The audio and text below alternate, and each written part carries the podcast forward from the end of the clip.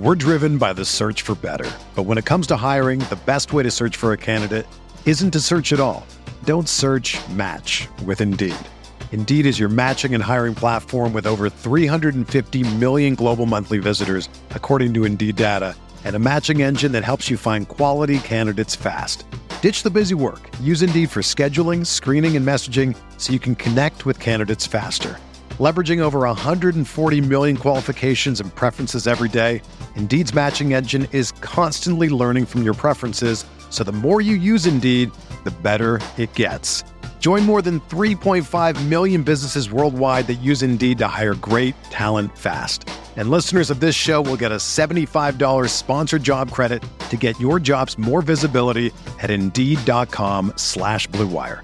Just go to Indeed.com slash BlueWire right now and support our show by saying that you heard about Indeed on this podcast. That's Indeed.com slash BlueWire. Terms and conditions apply. Need to hire? You need Indeed. This podcast episode is brought to you by Coors Light. These days, everything is go, go, go. It's nonstop hustle all the time. Work, friends, family expect you to be on 24 7. Well, sometimes you just need to reach for a Coors Light because it's made to chill. Coors Light is cold lagered, cold filtered, and cold packaged. It's as crisp and refreshing as the Colorado Rockies. It is literally made to chill. Coors Light is the one I choose when I need to unwind. So when you want to hit reset, reach for the beer that's made to chill. Get Coors Light in the new look delivered straight to your door with Drizly or Instacart. Celebrate responsibly. Coors Brewing Company, Golden, Colorado. This is Al Jefferson, and you are listening to Setting the Pace on PacersTalk.net. And Oladipo wants it again. Approaching two minutes to play. With the left hand and authority. McKee gets it in the middle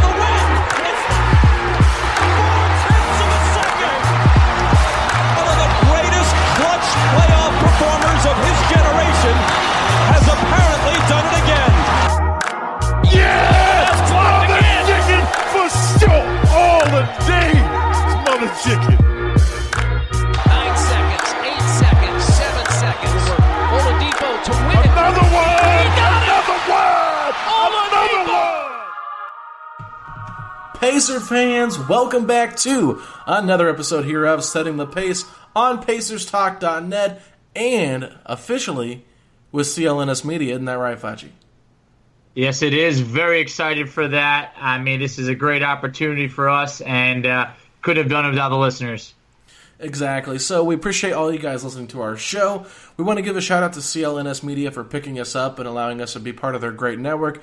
And if you're a basketball fan, they've got some great shows on there for you. I love Keith Smith and the Front Office Show. Uh, just some really good insight on you know the, way the front office is run and things that I'm not the greatest with the this front office numbers. And then you got the B-ball breakdown podcast as well. So just a lot of great basketball podcasts over there, along with ours on setting the pace. But this is episode 49, and Facci, you know what is crazy? We're recording this right now, and it is 49 days until the NBA season is officially back. Unbelievable, man. It's perfectly fitting. I mean, basketball fever, it's in the air. You know, Alex, we were gone for a week, and I missed talking Pacer basketball so much that I'm very excited to be back here today. I have to admit, Facci, I, I celebrated my birthday last Tuesday, and I was just kind of thinking to myself, I miss seeing Facci's face in my little corner here talking talking Pacers basketball. There's no doubt about it. But uh, we're back today. We've got two great guests coming on today's show. We got Rohan Katti in the first segment, and then our last segment, we're going to have Scoop B coming on just to talk about the Pacers and how they look in the Eastern Conference compared to the Eastern Conference and the moves they made, what he thinks about them. And I might just have to ask him about his tweet that he put out, which I think you might be interested in, where he said that Carmelo Anthony is a better offensive player than LeBron James. So uh, I'll let you save up all your ammo for that, Facci, for that part of the show, because I'm definitely going to ask him about that because I completely disagree with it. But I already put that on Twitter, so it's not like I'm hiding anything. But yeah, we will talk about that with Scoop. And then, of course, uh, no featured fan of the week this week. We missed him last week.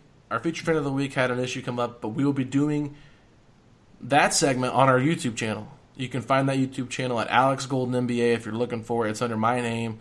Uh, we don't actually have a setting the pace channel. It's just under my name, Alex Golden NBA. So if you want to check that out, we will share that link. And we got a great fan coming on, so I'm excited for that. But anyway, Facci, Team USA played today. Myles Turner, what'd you think of that crazy win in overtime? Oh, Team USA played is one way to put it. Uh, they didn't play that great, but they managed to squeak it out. That was some drama at the end. I mean, I'm not gonna lie. There, there was about two different times I thought the game was over, but managed to squeak out a victory, and in the end, that's all that matters. So, how did Myles do in that game? Uh, nearly double double. I believe it was 11 and 9, I believe. I like that. So he, he was on the floor and actually had a costly turnover. Nearly cost Team USA, but in the end, uh, Turkey missed, I believe it was four free throws at the end of the Oh. game. So kind of a little bit of a choke job. But hey, you, you know, in the end, a win is a win. You got to get it any means necessary. And uh, Jayson Tatum came through, hit two out of three free throws, forced some overtime, and Khris Middleton managed to uh, finish the job with some game-winning free throws in overtime. Well, there we go. I love seeing Team USA succeed. I know everybody has kind of been like ragging on Team USA this year and saying nobody wants to play for them. Where's the pride out for the country? But like, this is just the FIBA World Cup. It's not the Olympics, which is what we prioritize here in America. I mean, this is still fun to watch, and I think it's great for Myles Turner and our young guys to be getting this, you know, opportunity. But another young guy for the Pacers that's playing for his country is Domas Sabonis and he's starting next to Jonas Valanciunas.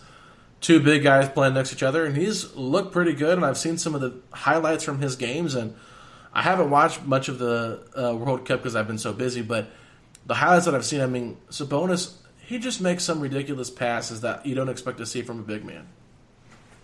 He's honestly, it looks like he's taken his game to the next level. He has had some great performances for Lithuania, and I just think that uh, it, it's it's looking pretty good out there. Um, Sabonis this summer, he, he's got to have fans excited. I know I am. Oh, me too. And one thing we need to touch on Eric Gordon last week was given a contract extension by the Houston Rockets. So I know some Indiana fans were wondering maybe he could be someone they could go after in, you know, the upcoming free agency. But that also goes to say, hey, there's another person off the market for next year. Someone that needs to be extended possibly is Domas Sabonis before the season starts. We've talked about it before, but do you think the pressure's on the Pacers to get an extension done before the season starts? I don't know if the pressure is on them, but it should be. It, Domas is someone who, the, the more that guys are getting locked up, the more of a demand there's going to be for Sabonis come the off season. I think the Pacers have to get ahead of it.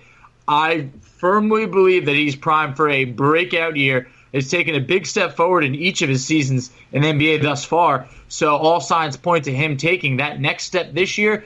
I think you want to get ahead of it, similar to what the Pacers did for Myles Turner.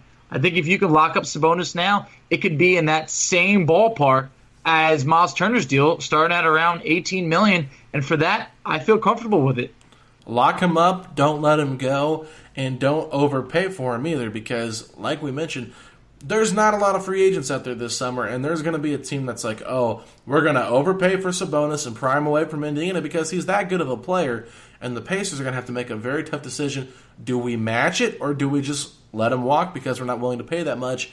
And personally, I just think it's better to get it done before the offseason gets here and lock him up long term. And if things don't work out with him and Myles, then you make your decision in a couple years or after the season's over, and you could trade one of them. I mean, they both have if they, if they both sign similar contracts, they're going to have friendly deals that they could easily be moved. And I think there's teams out there that are looking for guys like Turner and Sabonis to help solidify their roster. I mean, look at Boston right now; their starting center is Enes Kanter. well, he's okay. I mean, I'm just I'm not trusting him in the playoffs. He has zero defense too. I mean, got played off the court. We know the infamous words from Billy Donovan: "Can't play Kanter." So, you know, I think they'd be willing to go after one of our centers, and we've talked about that before. There's obviously been rumors, possibly, about a Jaylen Brown swap for Sabonis or whatever, but that's something that I would keep an eye on. Is just getting Sabonis, obtaining the asset, and then figuring what you want to do later. And if they work out together, don't trade any of them. I mean, if Sabonis and Turner play well together, there's no reason to trade them. I, I firmly agree, and I think that you know Pritchard said all the right things. I have all the faith in Pritchard. I'm going to trust that that he's got this covered. I know that you know we're 49 days away from the season, so a lot could happen in that time, and I hope that something that does happen is locking up Sabonis long term. All right, Facci, well, you ready to bring on our first guest? I'm ready. Bring him on. Joining us right now on Setting the Pace is a good friend of mine, Rohan Katti. He still covers the Bucks for Behind the Buck Pass as a full time student in his last semester right now. So, Rohan, thanks so much for coming on. Hey, thanks for having me on. I, I, it's a running joke with me and Rohan. I mean, every every time I talk to him before we podcast, I say, "Are you still in school?" Because it's just going to be a while. He's going to be in school for a while, but that that means good things for him. But anyway, we're here to talk about the president, Malcolm Brogdon uh, former Milwaukee Buck, and is now the starting point guard of the Indiana Pacers. Rohan, we did a point guard chronicle at the beginning of free agency, before really free agency even started, and it was one of our most listened to episodes where we talked about Malcolm Brogdon and George Hill, and you kind of gave some insight on that. But I want you to just look at this Pacers roster and look at this addition of Brogdon. He is the full time starting point guard for the Pacers you know, what what did you think of the signing number one or the move, I should say, the trade, and then what do you think about his fit with this team? Uh, well, well, I think it was a great signing for the Pacers because uh, people might say that the contract numbers were a little high, but that's what was needed to get him away from Milwaukee because he was a restricted free agent and it was a little out of Milwaukee's price range. So to get uh, Brogdon, who they really wanted, who's going to be a good fit for them, they had to pay a little bit, but it'll. I think it'll pay off because he's a solid um, point guard. He's a combo guard. Uh, he can run the uh, run the point, and with, with this roster, especially with Oladipo out for the first uh, part of the season, he can sort of lead an offense. But then once Oladipo comes back, he can sort of sort of shift into a smaller role, and he can he picks his spots. Uh, I just think he'll be a great fit. You know, Rohan, well, you mentioned how he kind of picks his spots. He's a great fit for the team. Do you think that he could take his game to the next level, or is it more about being consistent moving forward? Uh, well, you're always going to get consistency with him. That's one of his trademarks. It's uh, why he was such a high, highly regarded free agent. But I actually do think there is another level he can take his game to. When he was in Milwaukee, he wasn't really necessarily a featured piece. He was behind Giannis. He was behind uh, Middleton. He was behind Bledsoe. Uh, so he was at best the fourth option in the starting lineup. But with Indiana, he's not going to have as many people in front of him. So I think he really has a chance to shine. Well, my, my biggest question I mean, obviously, we know that there are some injury concerns with Malcolm Brogdon and his foot, and I think that we should be really concerned about that. But you look at other point guards in the NBA, most of your high, pro, high profile point guards are just, you know, guys that can create their own shot, guys that can get to the basket at will, and can, you know, really just take over a game. Now, I don't really necessarily see that in Brogdon, but is there something that maybe he's holding back from us where we could actually see him become a you know a guy that can create his own shot and you know put his team on his back you know when when it comes time for that to happen I definitely think he can take to somewhat of that level. He's obviously not going to be like a Damian Lillard or even like a Kemba Walker, uh, but I do think that he can. At times, he's worked on his, his dribble is um, it's uh, it's improved every year he's been in the league. He's gotten much much better at sort of working off the dribble, shooting off the dribble, just sort of getting his own shot. He didn't do a lot of that in Milwaukee because there's a, there's a lot of ball movement at, uh, and like I said, he was like the fourth option in the starting lineup, so he didn't really get a chance to do it. But you see flashes here and there, and he's only he's only getting better. He's only been in the league a couple of years, even though he's a little older. He's going to be 27 this December, if I'm correct on that. And but he's still he's shown he can improve, and I don't see why he can't in that regard. So we now live in the era of stats. Uh, Brogdon's coming from his third year in the NBA. He's entering his fourth, but he entered an elite company by being in the 50, 40, 90 club. Now he was the eighth member, but is it possible for him to repeat that and be just the third member to join that club behind Steve Nash and uh, Larry Bird? Is that possible? it might be possible given how consistent he is. I would worry on that a little because he's going to have uh, it's going to be higher volume uh, shooting for him this season. So there's uh, there's a, still a chance he's done it once. I wouldn't put him past him to do it again because it's it's remarkable that he did it in the first place. So I'm not gonna I'm not gonna doubt him. But I do think it'll be a little more difficult having a more featured role on the team. Now let's look at the other side of the basketball, the defensive side. Something I've liked about Brogdon, he's always been a solid defender, but I don't know much about how great of a defender he is. So, what are some of the things that you like about his defense? He always knows where to be. He's not going to get lost in a coverage. He's not the quickest guy laterally, so he will have some trouble with uh, shiftier guards. Uh, but he is he is a bigger, he's a stronger guy, so he can usually sort of stay in front of people. But he's he's a smart defender, which sort of makes up for his lack of lateral athleticism. So I I think he's a, he's definitely a plus defender. So you talked about before how you know it was tough. The Pacers had to kind of give Brogdon a, a fair amount of money in order to get him away from the Bucks. But do you think that they could have still acquired him without offering that first and two second round picks? Were, were the Bucks bluffing in regards to potentially matching, or do you think that's what had to happen in order to bring him to Indiana? I do think it needed to happen to include those picks because, like, it's it was still possible for the Bucks to match his offer sheet. There's a large faction of Bucks fans who think they should still have done it regardless of the picks, but whatever, we're past that.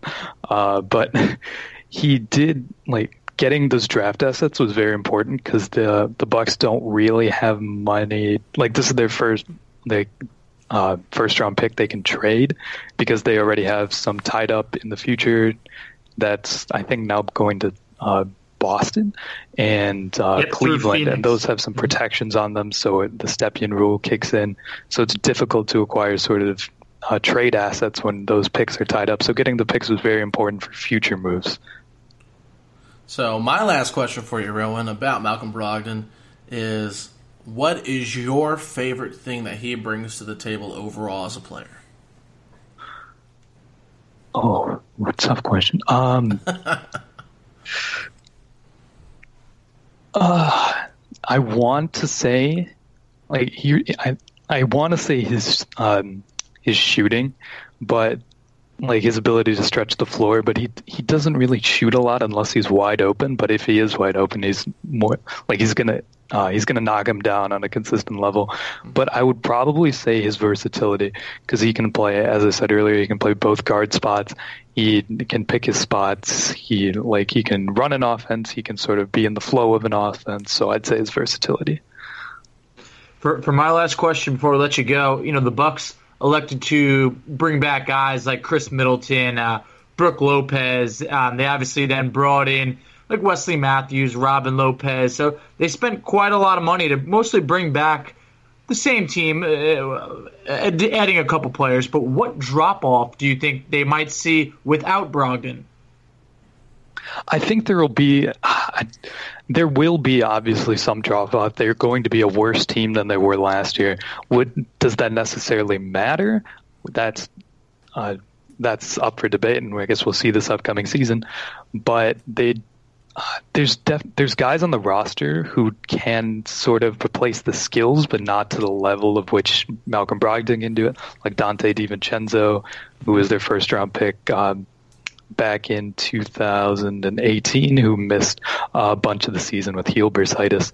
He is looking like a guy who can fill a lot of the same roles that Malcolm Brogdon did, but he's obviously not as good. He's not as experienced. Sterling Brown is another guy who they replaced uh, Brogdon in the starting lineup when Brogdon was injured uh, during the first round uh, series against the Pistons so he can he can fill some of those roles. He can be a uh, smart defender, a tough defender, and hit some threes. But he's not going to necessarily have the driving ability or the ability to necessarily uh, run an offense like Brogdon does. But that, like there's there are guys who can fill his role, but not to the same uh, degree that Brogdon did it. Gotcha. Well, I have a bonus question because I thought about it earlier and forgot to ask it. So if you're okay with that, one bonus question for you back to the defensive part of Malcolm Brogdon. Like the Pacers lost their best perimeter defender in Thaddeus Young. I mean, obviously Oladipo will be there, but I'm talking about guys that can, you know, guard threes and bigger. Brogdon's not the biggest guy, but is there a way that we could see him, you know, guarding one through three uh, defensively? He definitely he could hold his own. He's not going to get bullied against threes. He's he's a sturdy uh, guy. He's very muscular. He can hold his own. He's not going to get absolutely demolished on the defensive end going up against bigger guys, but it's not necessarily ideal. Right. Okay. Cool deal. I just I just wasn't sure because we are going to need some help at that defensive position at the three. I mean, we have Jeremy Lamb. I think he's a solid defender. Uh, T.J. Warren solid is somebody that has not really been known for their defense, and he's looking to start with, uh, with Oladipo when he comes back. So yeah, just trying to figure out how they would go about guarding players. But it's a it's a real interesting thing to see, and I love the addition. I think our roster is really pretty wing heavy right now, so we'll be seeing a lot of mix ma- mix and match different lineups. But Rohan, we really appreciate your time. Go ahead and let everybody know where they can find you at on Twitter. Uh, you can find me on Twitter at RKATTIJR and uh, my writing at behindthebuckpass.com. Awesome, man. Well, we thank you so much for coming on, and we'll talk to you later. Okay, Thanks thank you very much. Pacer fans, I encourage you guys to check out PacersTalk.net, where we have launched a brand new website earlier this summer where we're covering the team going forward. You can look at the roster, see what new players are on the team. You can check out the articles we have, our YouTube channels on there as well. Make sure you guys check it out. And of course, you can hear all of our podcasts on PacersTalk.net. Let's get back to the show. Alrighty, everybody, we are joined right now by the one and only Brandon Scoop B Robinson. You can follow him on Twitter at Scoop B. What's up, my man? How you doing? I'm good. Just working hard, taking a little writing break to catch up with you guys. Thanks for having me on. Absolutely. We love having guests on our show, especially guests that are going to inform us and, you know, give us some insight on the NBA. So, First things first, I, I, I, gotta say, I called you out on Twitter a little bit when you put out your Carmelo Anthony is a better offensive player than LeBron James. And before we came on, you said that you felt like it was taken out of context. So, would you like to kind of explain your your, your thought in all this? Yeah, I think that Carmelo Anthony um, has a better arsenal of moves uh, throughout his career. Um, and what I should have said it was a slow weekend. I was actually in a meeting with Puma, and I was actually having a conversation with my rep, and we were talking about it. And um, what I should have said was he was a better scorer uh, throughout his career. Uh, his volume of scoring, having a better jumper, uh, a wet jumper. If, I, if, the game was on the line in their prime, uh, I would give the ball to Carmelo uh, to hit a last second shot. And, and um, because offense, you, you, you include passing and, and assists. And obviously, LeBron is a better passer uh, in, in, that concept. So I should have said scorer. I don't. Um, I don't regret tweeting it because at least it sparked a conversation. At the end of the day, um, I think Carmelo Anthony should be on one uh, of 30 NBA teams. Uh, you guys and, and, your Pacers being the local team, but uh, I, I, think it's a travesty that he's not. So um, even though the word scorer wasn't used, um, I think to go from starting on an NBA team two years ago or three seasons ago to being treated worse than the than the than chopped liver um, is a testament to just um, how far uh, we've gone. And, and I think that Melo should get more credit than he than, than he's getting. And um, if it sparks some attention for people to be talking about Carmelo, cool. Um, but at the same time, scorer should have probably been the word that I used rather than offensive because, like I said, you calculate passing uh, and offensive as an offensive option to pass it to your teammate. And you know, I didn't see your tweet, but I'm, I'm sure you, like many other people, um, had something to say about it, and you know, rightly so. It's good to have a conversation going during a long Labor Day weekend. Scoop, you don't need to apologize about anything. I saw Twitter coming at you, and Melo was a walking bucket in his time, and I still think he has it. And he has an arsenal of moves, and I gotta say it. You know, I don't get enough support on the Melo train, but he's got to be on an NBA team. I personally think he's still good for 14 points per game, uh, just uh, on a pretty good team. And do you think we're going to see it this year? Um, I do think so at some point. Um, I think that at the end of the day, um, it comes down to the right fit. I think that many people treat uh, Carmelo Anthony and his comments about starting um, as just a detriment. What do you expect somebody to say? I think that at the end of the day, a lot of people are treating, you know, Carmelo Anthony and that whole starting comment during the OKC uh, press conference when he went over to the Thunder. Um, they're treating him kind of like Allen Iverson uh, when he discussed, you know, his role and whether he should be starting in Detroit. And then seasons ago, Carmelo Anthony was putting up numbers. I mean, if you really look at it, six seasons ago, uh, he was close. He, you know, he was, if I'm not mistaken, was the scoring champion or was close to it, and you know, put up huge numbers. And I think that you know, in an NBA where the goal is to put the ball in the bucket, um, Kobe Bryant was a ball hog, so was Allen Iverson. Why can't Carmelo Anthony go into a situation as a pure scorer on a Lakers organization or a, a, a, a Brooklyn Nets organization that could use him after you know uh, Wilson Chandler's out for 25 games? So uh, I don't want to ramble, but I do think there are some places for, for Carmelo Anthony and where he could end up. And I don't disagree that Carmelo Anthony is talented enough to be on an NBA roster. I think that you hit the nail on the head when you said it depends on the fit and where he belongs. But you know, back to your back to your point, I kind of agree that Carmelo obviously was a better offensive scorer than LeBron in his prime. But I think LeBron has become such a great scorer. The the more he's been in the league, the more he's developed that three point shot. But right now, would you say that LeBron is the better scorer right now compared to Carmelo Anthony, or do you? Well, I, I haven't seen? Carmelo. I've only seen Carmelo Anthony play in eight games, um, and, and what fair. I'll tell you is, and what I'll tell you is this. Um, I think that that's, that situation in Oklahoma uh, was a train wreck because he wasn't even the second option. He was the third or fourth option. You know, yeah. Paul George was number two, and then Steven, Steven Adams arguably is number three. Um, I think that people are ready to write him off and, and, and basically call Carmelo old.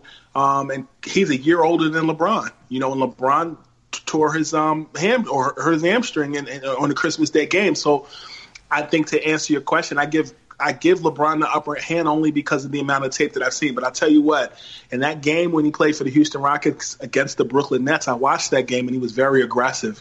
Twenty eight um, points. Exactly. You know, and that was on a Chris Paul um, Chris Paul, James Harden dominated a Rockets team. And so I, I, I'll say to you that, you know, in eight games, I don't think you can really compare that to what did LeBron play like 50, 60 games this past season? It's probably close to it, like 55 or so. LeBron gets the upper hand because obviously he, he's playing more and because he's he's still at the at his peak. But um, I think any team that gets Carmelo Anthony is going to get a scorer. I think people, you know, my, my buddy, I, am a writer at Heavy.com, and uh, Sean Deveney, a fellow writer at Heavy.com, put out an article today uh, discussing um, that they're trying to change that narrative of, of the Rockets and the Oklahoma City Thunder as it relates to just how things were played out. And I think that when you look at that situation in Oklahoma, like I said, he was a third or fourth option at best. And in that situation in Houston, he really made a mistake by signing with Houston, in my opinion, because um, you're playing with a, a coach at Mike D'Antoni who you didn't get along with in New York with the Knicks. Yeah. And I'm gonna tell you something. I think Russell Westbrook's gonna have that same problem in Houston, not to that magnitude, um, but you know, he and, and, in my opinion, he and D'Antoni are not gonna get along at, at first. D'Antoni D'Antoni's gonna get fired then. You think so? Well, I mean, didn't uh, they just clear house with who was all the assistant coaches? There you go. Yeah, I knew one of them, one of his assistants had him on the Scoop B Radio podcast, and um, you know they're really tightening the reins. There were there was a fire sale in Houston uh, this off season, and you know obviously you saw Chris Paul go and PJ Tucker and and and James Harden were untouchables, but um, it's going to be interesting what happens in Houston this season. Also failed to come to terms on a contract agreement for D'Antoni, so it looks like I don't know if they have the faith of potentially four or five years. Probably wanted to give him a bit of a smaller deal, so you know, a lot hinges on the, the Westbrook experience, in my opinion. For sure, for sure. All right, well, let's shift things back to the Eastern Conference with the Indiana Pacers. Let's just talk about the offseason they had. Were you a fan or not a fan? Um, I like the Malcolm Brogdon signing, honestly. I mean, you kind of knew, uh, with all due respect, when he made the comments about Milwaukee and the diversity of Milwaukee, um, I kind of felt like that might have been the nail in the coffin, but he went to Indiana. I don't. I've never been to Indiana. I passed through it. Um, You're I, missing I, out. I got to make that happen. But um, when I look at it from a basketball perspective, um, I, I, I like what you've added to the pot. You know, I, I've, I like Justin Holiday, a guy who I've had on the Scoop B Radio podcast. I like to see him healthy and really excel in year two. But I also like to see a healthy Victor Oladipo um, kind of come in and do what he needs to do. Because when I look at that Pacers team, um, they were able to accomplish a lot without. Uh, you know, with him being out, um, but really they were like a, a deer in headlights when it came time to the playoffs, and I, and I really, really think that a healthy Pacers team can compete in a um, almost like a, a some may argue a, a, non-claimed Eastern Conference. So it's going to be interesting to see what the Pacers are able to do this season. But Malcolm Brogdon pretty much punctuated you guys' offseason. And I think Myles Turner um, is going to have a, a, decent year, um, really and truly. I, I want to see him have – Anthony Davis in Oklahoma uh, type number, excuse me, Anthony Davis in, in New Orleans type numbers um, this year. Um, I think he can do it, and I think that that team is going to be a, an interesting young team to watch. I think they're kind of going to replace the Charlotte Hornets because you lose Kemba Walker, and it's like that kind of excels the Pacers and as far as you know a, a, spot in the Eastern Conference and what they can do competitively. Like, I, I, but I really do think that the Pacers could do something significant. Well, I really hope you're right in regards to an Anthony Davis like uh, year, because that would be a pretty big jump from Myles Turner, and I'm all for it. But the Pacers having won 48 games each of the last two years, they recently lost the likes of you know Bojan Bogdanovic, Darren Collison, that young mm-hmm. Cory Joseph, but they had potential upgrades in talent. All the guys that we mentioned before, you know, the, the Brogdons, the T.J. Warrens, um, the Justin Holidays, Jeremy Lamb. Do you think the upgrade in talent can be a step up from the chemistry that they might have lost. Yeah, and I, and I got the holidays confused. I already knew Aaron was on there and Justin's on there too. So you got the brother brother thing going on. Mm-hmm. Um, kind of like Milwaukee with the signings of the well, re-signing of Brook and, and signing of Robin. But um, I do like what I see with the Pacers because I think that um, I think they're not exactly the Chicago Bulls. Um, as far as this young talent on the team. Um, even though they lost Bogdanovic, like you said, they added pieces in Holiday. They they added pieces in T.J. McConnell. I like the T.J. McConnell signing. Um, it, it, reminds me so much of um, when the Cavs didn't resign um, what's number eight, the, the point guard that ended up coming to Milwaukee. Yeah, it felt like a Del- Dellavedova signing in Milwaukee. Um, mm-hmm. But I think the thing with TJ is TJ can shoot. TJ's a scrappy guy, but TJ is a leader. I kind of feel like TJ for the for the for the Pacers is going to be what JJ Redick was for the Sixers. Okay. And I'm not just saying that because he's short and white. no, I mean I agree with you. I think that there's obviously some potential there with McConnell just being that bench leader because they need some veterans and they're so young now. Uh, they went from having a bunch of 30 year olds to I think the oldest guy on the team is 27 right now. So definitely yeah. have had a big change in the direction they're going. But I think that's a big nail. Now, me and Facci talked about this in the first segment. Domas Sabonis, you know, playing next to Myles Turner is a big question mark, but the upcoming free agent class is not very big, and Sabonis is a part of that restricted free agent class. Do you think the Pacers should try to get an extension with him before the season starts so that way they don't get outbid when the offseason comes? I do. When I look at Sabonis, I think Mason Plumlee in Brooklyn with the Nets. Okay. Um, to me, he's a guy that can stretch the floor. He's a guy that can rebound. I think that Turner and Sabonis kind of, maybe if you will, you said that they can't play on the floor together. Well, my experience being around the Nets, both in New Jersey and, in, and on the New York side in Brooklyn, is I remember guys like Keith Van Horn and, and Kenyon Martin kind of finding a way to coexist. I look at those two guys the same way. I think Turner defensively can help them if he latches on. I think that I think that offensively, Sabonis can spread the floor. He can he can get to the basket. He can rebound. And I think that bringing in a tall guy like a tall guy like Malcolm Brogdon, who can handle the ball at the assumedly at the point guard position, um, and and with um, McConnell coming in as a backup guy, reminds me so much of of a Sixers team two years ago um, when they were trying to figure it out, and a lot of people were doubting them. I think that you can spread the floor, run the run the fast break. All those guys on that team look like they can run. You look at Jeremy Lamb, who I believe is on that roster as well. Um, he's a scorer. I really feel like they could be a blue collar Philadelphia 76ers team. Um, and, and, and shoot, run run the break, um, and, and, be effective. I like Justin Holiday. I see you see a lot of guys who were role players or who guys who were kind of fringe guys on that roster um, that were that could really develop their identity in a new system, and I and I like it. So to answer your question about Sabonis, I like him. You know, they say something about you know second generation basketball players. There's something special, and I think that because that's the case, you got to be a little patient with them. Klay Thompson wasn't a, an NBA All Star overnight. Steph Curry damn sure wasn't an NBA All Star overnight. But those guys are second generation ball players. Heck, Kobe Bryant wasn't a, a, a, Kobe Bryant as we know him now overnight.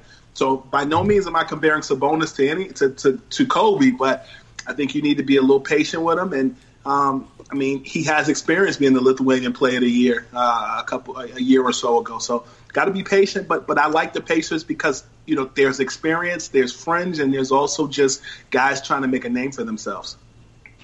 Man, it would have been so much cooler if Kobe was, I mean, Sabonis was being compared to Kobe, but, you know, no, I know no one can make that comparison. But, you know, the Pacers retooled. They brought in a, a team that's, they're younger, they have more depth, and they're more athletic. But what do you think they're lacking in order to take that next step to truly contend with the best teams in the league? A name. A it's name. It's going to be tough. Um, it is going to be tough. Like you, you look at just what the Pacers have lacked since the departure of Paul George, and I know that's still a sensitive spot for you guys. It is. Um, and, and my condolences. But when I look at that situation with, you know, just the Pacers, they've had a hard time having a name. Like I feel like, in my opinion, if I'm wrong, correct me. You haven't really seen any Pacer guy be a household name since Paul George, and before that, would you consider Ron Artest or Reggie Miller, uh, the big names that you guys have had? I think it's establishing a culture. I was on a, I was on a Uh, sports feed over in Chicago, and I talked about the Bulls, and I talked about you know going into free agency, and they were this was obviously before the free agency splash had happened, and we were discussing just Chicago as a destination, and I said, listen, man, in this day and age, you can't sell Michael Jordan Chicago to um, these guys in free agency, and, and, and to couple that, most of these young guys that are coming into the league now, they know Michael as a as a Washington Wizard, uh, not as a Chicago Bull. And so, to that point, when you look at the Pacers, what culture are you establishing that you can you can make Indianapolis a selling point at this point? No disrespect to your city, but like I feel like they have a young core. I think acquiring Malcolm Brogdon in the offseason and, you know, building around a young core with, with, with, Justin Holiday, who, you know, knows the Central Division very well, just adding pieces on, maybe you will grab a name that, that, that, that will make that splash and will make that team whole. So, what do you think is the best way for them to go out and get a name? Is it through the draft? Obviously, free agency is not something that they've been successful in with getting a big name. So, draft or trade? Yeah, I think within the last 10, 15 years, I look at two teams who've been able to to to, to impressively do that. Uh, one most recently is the Utah Jazz. I mean, you drafted Donovan Mitchell. You you add Mike Conley this offseason. Um, you know, you you add Mudiay, who some thought would be a star. You know, going to the league in Denver and then coming to the Knicks. And I feel like I feel like that, that that Jazz team is a team that has built through drafting, through free agency, and just being prudent. You know, you have Rudy Gobert, that's a selling point. I mean, I've heard people in the past say, "What black people do you know that want to go to Utah?" It's a whole different culture now, you know, and and they're really wanting to win. So when you look at that Utah Jazz team, they're building their core around Rudy Gobert, Donovan Mitchell. You add Mike Conley. Uh, Bojan goes to you know with Utah. And then you have guys like Joe Ingles, who's who's the OG. You add Jeff Green this offseason. You add Ed Davis. Uh, I, I, think that same formula would help with the Pacers. Uh, and then more recently, um, you, you, look at the um, Oklahoma City Thunder. Uh, who you know moved from Seattle, went to the went to Oklahoma with Russell, and had you know Kevin Durant, and then you added uh, James Harden. I mean, that was a team that that went to the finals in 2012 against a Miami, a more experienced Miami Heat team, but you really could build up a winning culture like that in Indiana the same way. I hope so. Trade has always been trade in the draft has always been the way for the Pacers, and they've utilized all resources. I think they built a pretty good team, but you know we touched on how crazy this offseason really was, and with Kawhi going out west, the Bucks basically bringing back the same team, and the Sixers and Celtics just retooling. Where do you see the Pacers being able to finish in the East with a healthy Oladipo, of course? I mean, it's going to be interesting because you talked about the Sixers, you talked about the pace, or excuse me, the uh, Bucks actually pretty much bringing back their whole cast. Um, you look at Brooklyn, you know, they're out. KD is out likely for the season, um, mm-hmm. but then you know, you, you still have Kyrie who has to prove himself. I think everybody's gung ho about what Brooklyn did this offseason, but Kyrie's got to be healthy. You guys know that from the Central Division during Cleveland. Oh, yeah. Healthy Kyrie's dangerous. You know, so to answer your question, yeah, um, I think that I think that the Sixers and the, and the Bucks are, are, are threats, but you know, also in the Eastern Conference, I think uh, a, team that may surprise a lot of people is the Knicks. Um, I like their core. I like their core guys. I know you're looking at me like I'm crazy, but I like the fact that they added Bobby Portis, uh, a guy that's tough, and you guys know well. Um, I like the fact that you know they got to pick in R.J. Barrett. Do I think do I think that they're going to be a, a, playoff team? I'm not sure, but I but I do think they're going to surprise a lot of people, particularly because the Hornets are going to take a step back this season. Miami is going to be interesting to look at this season. Um, I also think that the Atlanta Hawks are going to do a lot better this season. Playoff team, I don't know, but I do think that when you look at the young teams that are in the Eastern Conference right now, um, a healthy Detroit Pistons team, they started out hot this season or last season, and then they ended up falling to the eighth spot and losing to the Milwaukee Bucks. Um, but I think that the most steady teams right now are the Bucks, the Sixers, um, and and some would bet that the, that the Nets would still do okay, but. I do think that there are some teams that are going to fluctuate. I wonder how the Washington Wizards are going to do this season without John Wall, but with a Bradley Beal that's healthy all season. I think that you know the Cavaliers are a young team still, but you saw Cedi Osman and how he played in the Olympics. Who's to say he won't take that that that or FIBA rather? Who's to say he won't take that confidence into the season uh, and do some damage? So I think that the Eastern Conference is wide open, and while people are probably like, "How the hell would he say the Knicks?" I know they're in the inner workings of what some of those the guys are doing in that organization. I definitely don't think they'll win just 12 or 15 or 16 games this season, but I definitely think they could, at the very least, win 30, 35 games, maybe 40 games this season. Um, but I think that there's room for the Pacers to do well, particularly because they did it uh, without uh, Oladipo last season. Yeah, and I think that you know where there's been so many moves that we're all just eager to see how these teams play out. Now, there's always going to be teams that make moves where you think they're going to be great and they always fall short, and vice versa. Teams that don't make a ton of moves, but they have a great core that comes back and they overachieve. You know, kind of like Portland did last year. So I, I agree with you. I think that you know we might be a little bit too low on the Knicks because they didn't like sign bad players. They just signed all the same positions. So you know, I think that's kind of where. Think about it. Who's to say that the Raptors are going to the playoffs this year? They lost. They lost. Not only did they lose um, uh, Kawhi Leonard, they lost Danny Green. Yeah, I mean, I know, I know they lost players, but I still think they have a good core there, good they coaching do. staff. They uh, do, but this is, but this, but again, this is now the Raptors when LeBron was kicking their ass. Yeah, I mean, without DeRozan too. So yeah. But Siakam has become a better player. They still have this Marc Gasol, who's a solid veteran, Ibaka. Uh, if OG Anunoby's healthy, I think he's a solid com- uh, contributor. And then, of course, Fred VanVleet last year was so money for them. I think that he could have a huge, you know, growth sure. spurt this year as well. So, I mean, I don't want to count the Raptors out of the playoffs because I feel like Toronto's always overlooked sure. anyway by us. but, um, sure. but anyway, as far as the Pacers go, my last question for you as we wrap this up is – where do you think they finish in the standings? Um, I know you said that you think Milwaukee and Philly are probably the top two teams, but where do you see the Pacers falling at if you had to do your prediction? And I'll tell you what, I'll add Boston only because I don't sleep on Kanter. excuse me, and I don't sleep on Kemba Walker. Kemba has something to prove. Yeah. Um, he has something to prove. And I, I, think that when you look at the, the, the, Pacers, who finished fifth last year, as we mentioned at the beginning, 48 and 34 uh, overall this season, um, I, I, definitely could see them battling for somewhere between six between six and eighth.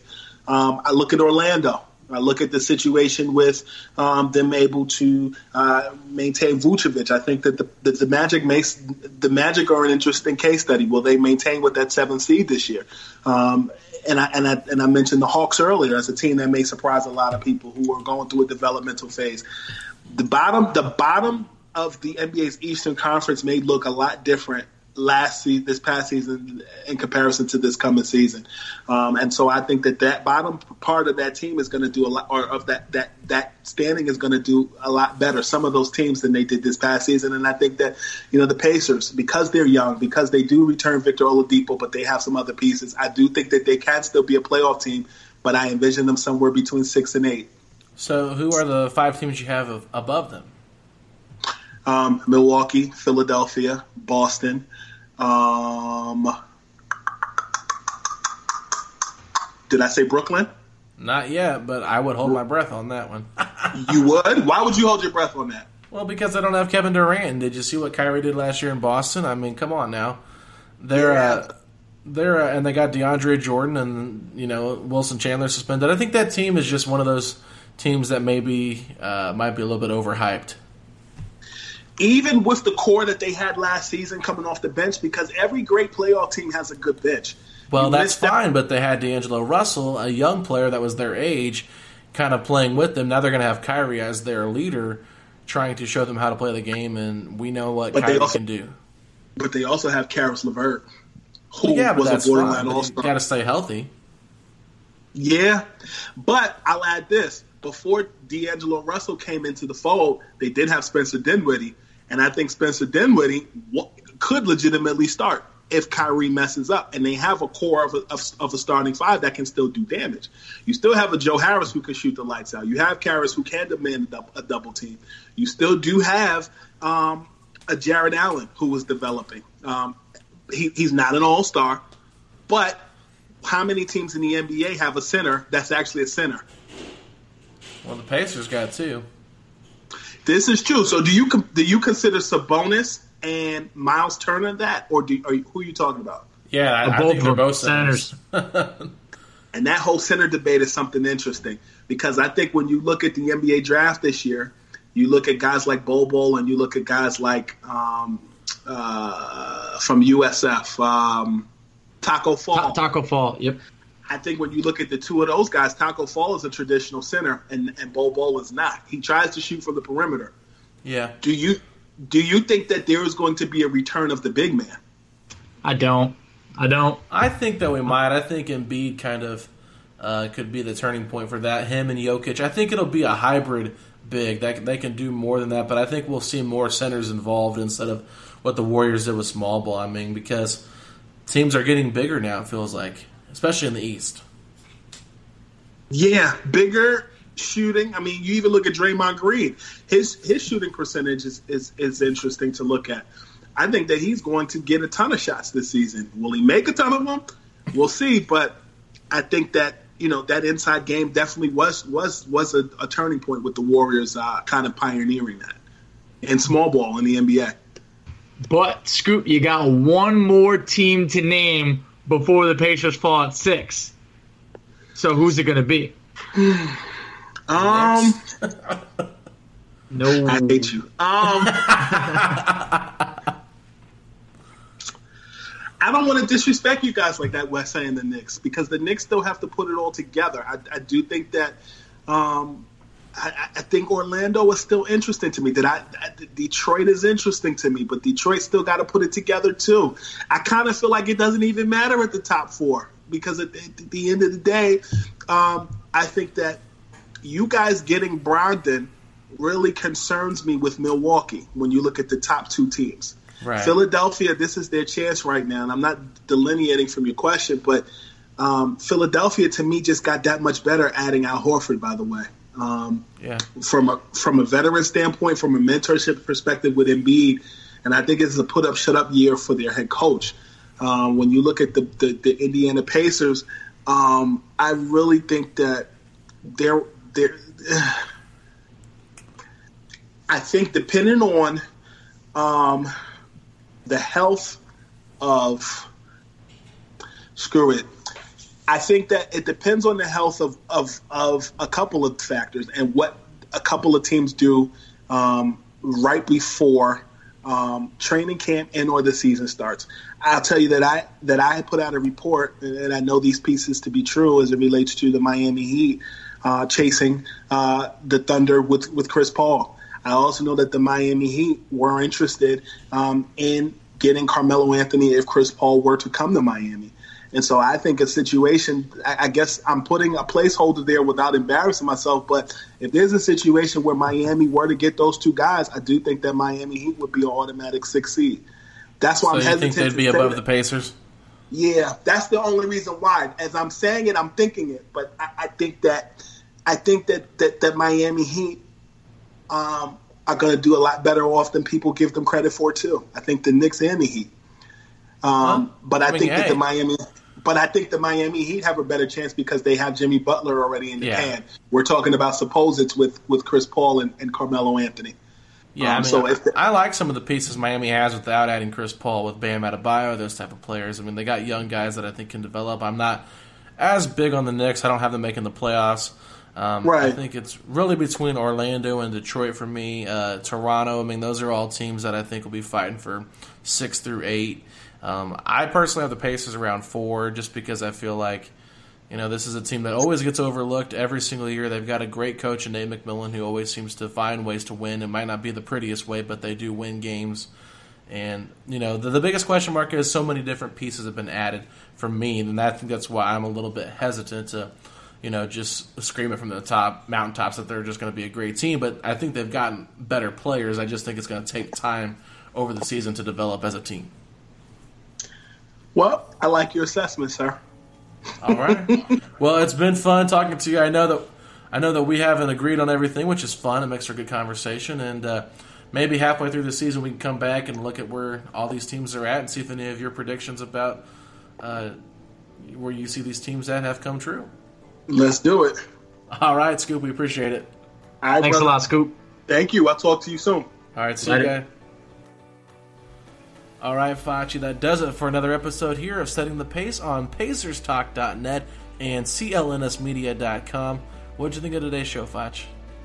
I had a great time talking with Scoopy as well as our friend Rohan, who's covering the Bucks. I think you guys will enjoy uh, well, I would imagine you guys enjoyed those interviews, but hey, let us know how we're doing. Leave a rating and review. That way we know what to improve upon and what we're doing well.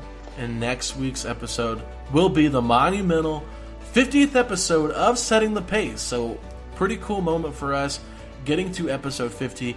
We're going to have to come up with something special for that, Facci.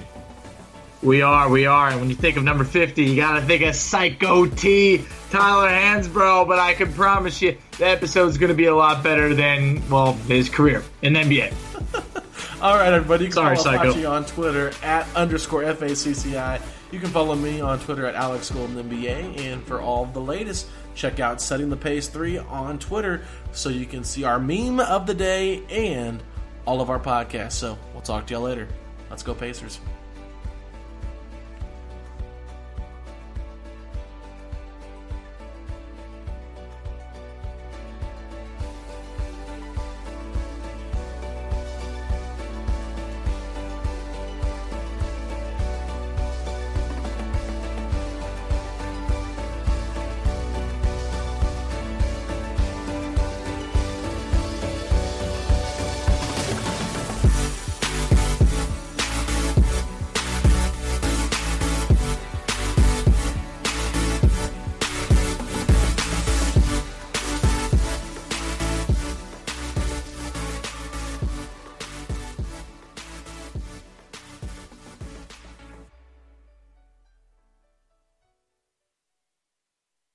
Sugar Ray Leonard, Roberto Duran, Marvelous Marvin Hagler, and Thomas Hearns.